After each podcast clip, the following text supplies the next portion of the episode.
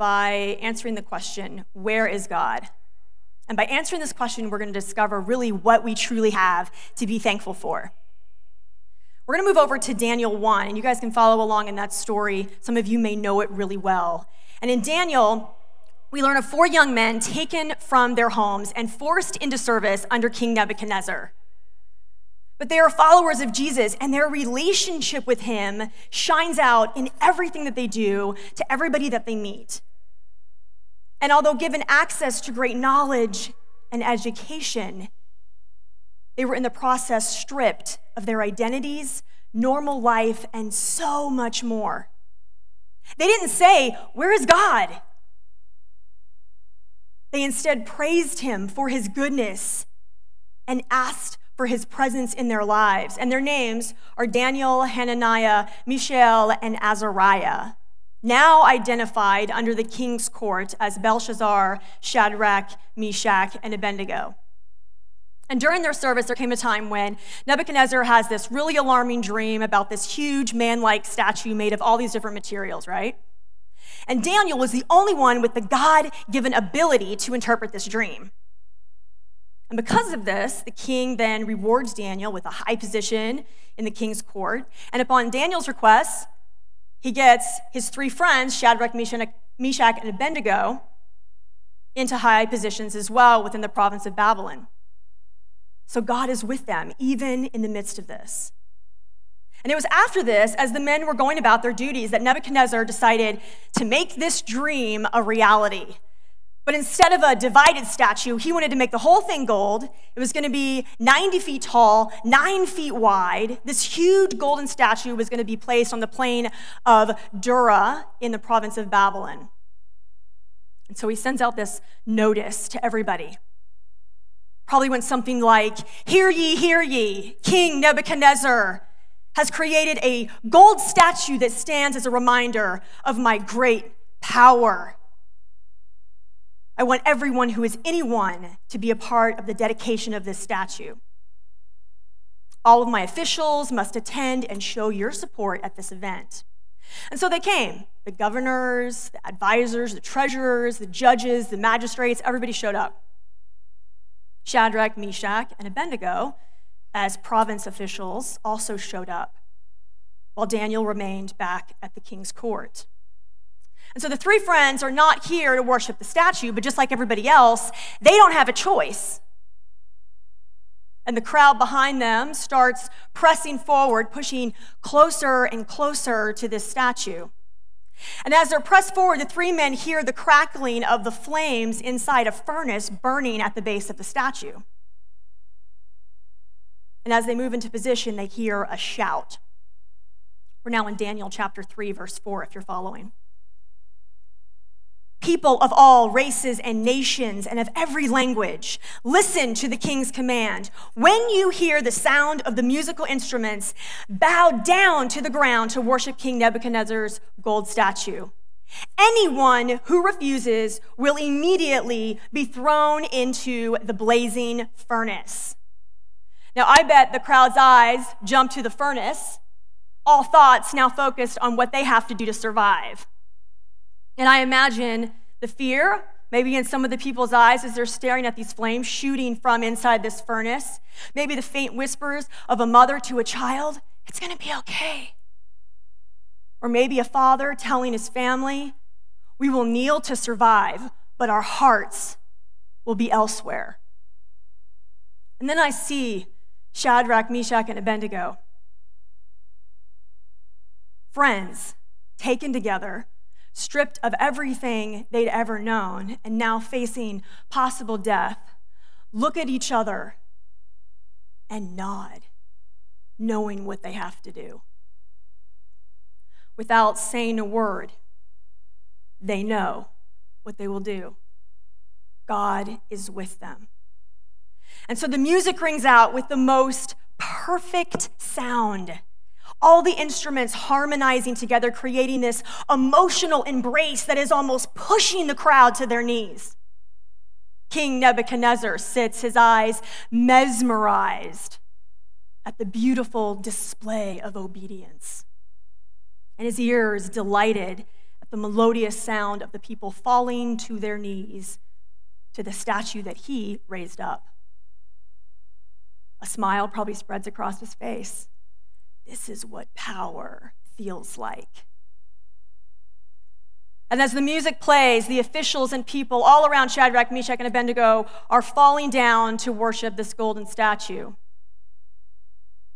But these three men square back their shoulders and stand taller than they have ever stood before. The curious eyes of a Chaldean peer up at the three friends from his bowed position. Psst. He gets the attention of his fellow astrologers, and without a moment's hesitation, they duck through the crowd to get to the king. Lost in thoughts of power and glory, King Nebuchadnezzar feels a tap on his shoulder. And as he turns toward the men, they fall before him and cry out, Long live the king! Then one steps forward. O king, you issued a decree requiring that all the people come out, worship this golden statue, and bow down to it. And you also said that if they didn't, they were going to get thrown into the blazing furnace. Well, there's some Jews over here, Shadrach, Meshach, and Abednego, who you put in charge of the province of Babylon.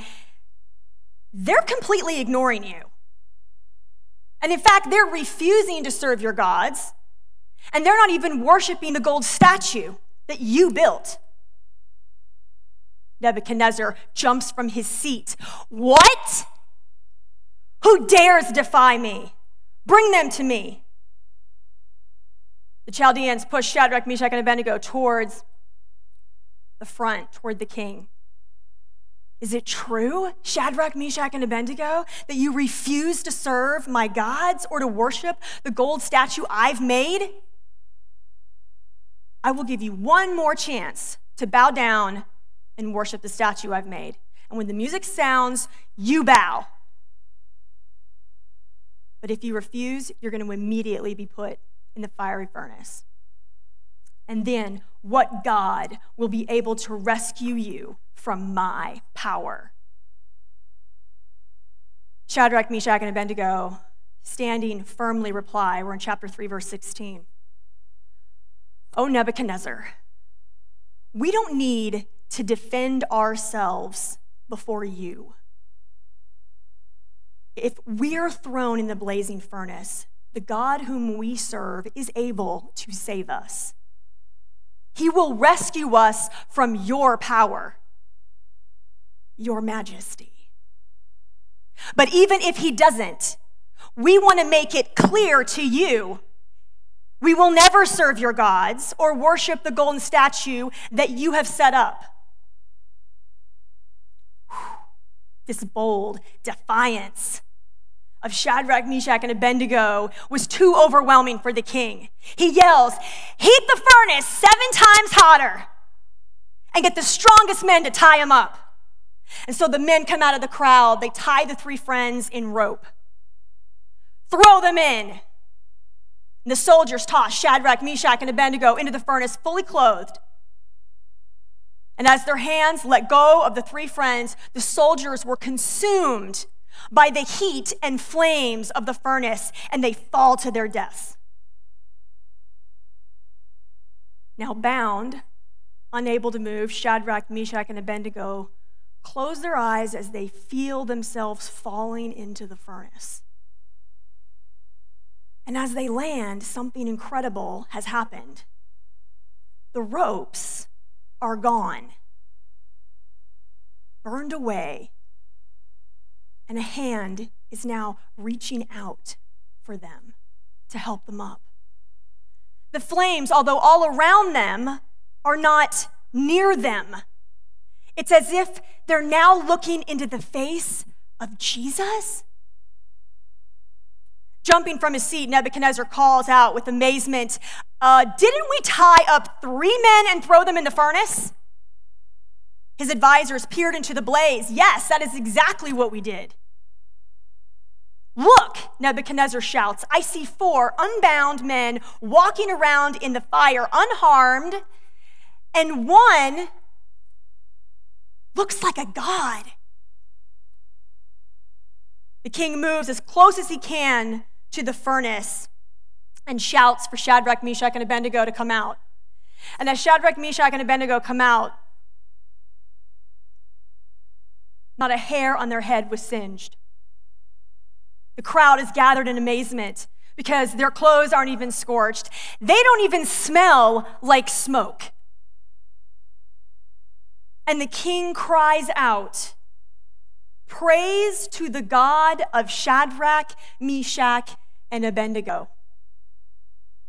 He sent an angel to rescue his servants who trusted in him. Talk about a witness, right? This had to be an incredible experience. This is one of the stories that when I read this, I wish I had been there to see it. I mean, that's incredible. How easy would it have been for God to just blow the, the fire out? Just like that, the fire would have been out. He could have done it. He's God. But he used Shadrach, Meshach, and Abednego's experience to show us where he is when we are in the fire. And in a world where everyone is asking, Where is God? we can stand with absolute trust and say, He's right here beside us. Why? Now, this is what we have to be thankful for. We have a Father who sent his only Son to die for us. And I know we hear that a lot, but have you really internalized what that means and what Jesus actually did? In order to save us from the fire, he had to come down and go through the fire.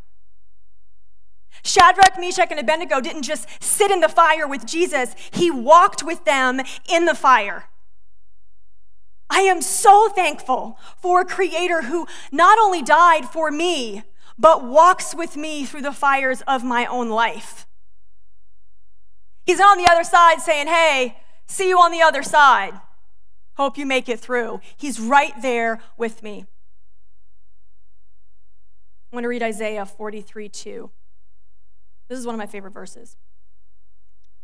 Isaiah 43 2 says, when you walk through the fire, you will not be burned.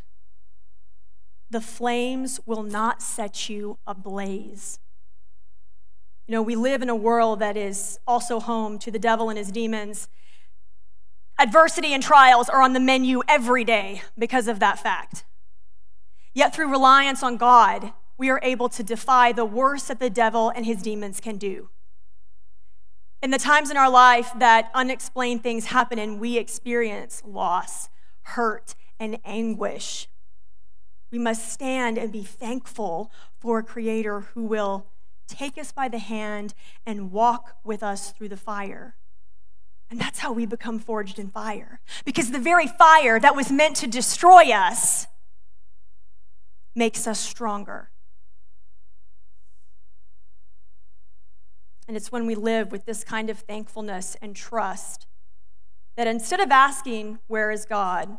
when everything is ablaze around us, we say, Thank you, God, for walking with me. Thank you for blessing me. Like we talked about with the song, look at the blessings around you, they are there. So, California every year goes through horrific fires that make the national news. I know you guys have to see this too. And when we lived out on the West Coast the last couple of years, seeing how many of those fires would spread up to Oregon, where we lived, was just incredibly eye opening at how devastating they were. I mean, you see it on TV, but when you live it, it's, it makes it real. But there was a video that came out of one of the California fires that had this insane impact on me. It was a cell phone video of a woman and her husband trying to drive out of one of the blazing fires in California. And as the video starts, the couple is taking in the scene around them. Each side of the road they're driving on is completely engulfed in flames. You can't see the sky, and the trees literally look like they're melting.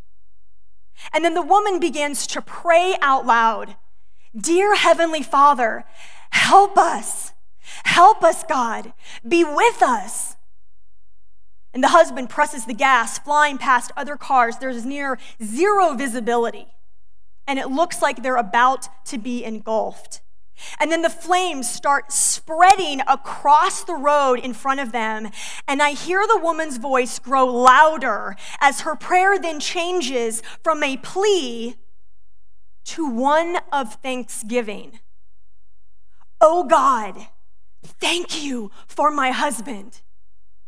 Thank you that he is here and trying to save us. in the middle of the fire with no foreseeable end, this woman is thanking God for what he's given her. To be thankful in the middle of a fire seems crazy, but it's exactly the attitude we must have. It is the trust and faith it takes to say, Thank you in the worst of times that will take us through to the other side of that fire. And as this couple speed through the flames, you hear above the car engine and crackling flames a prayer, a plea, a thank you, and then silence.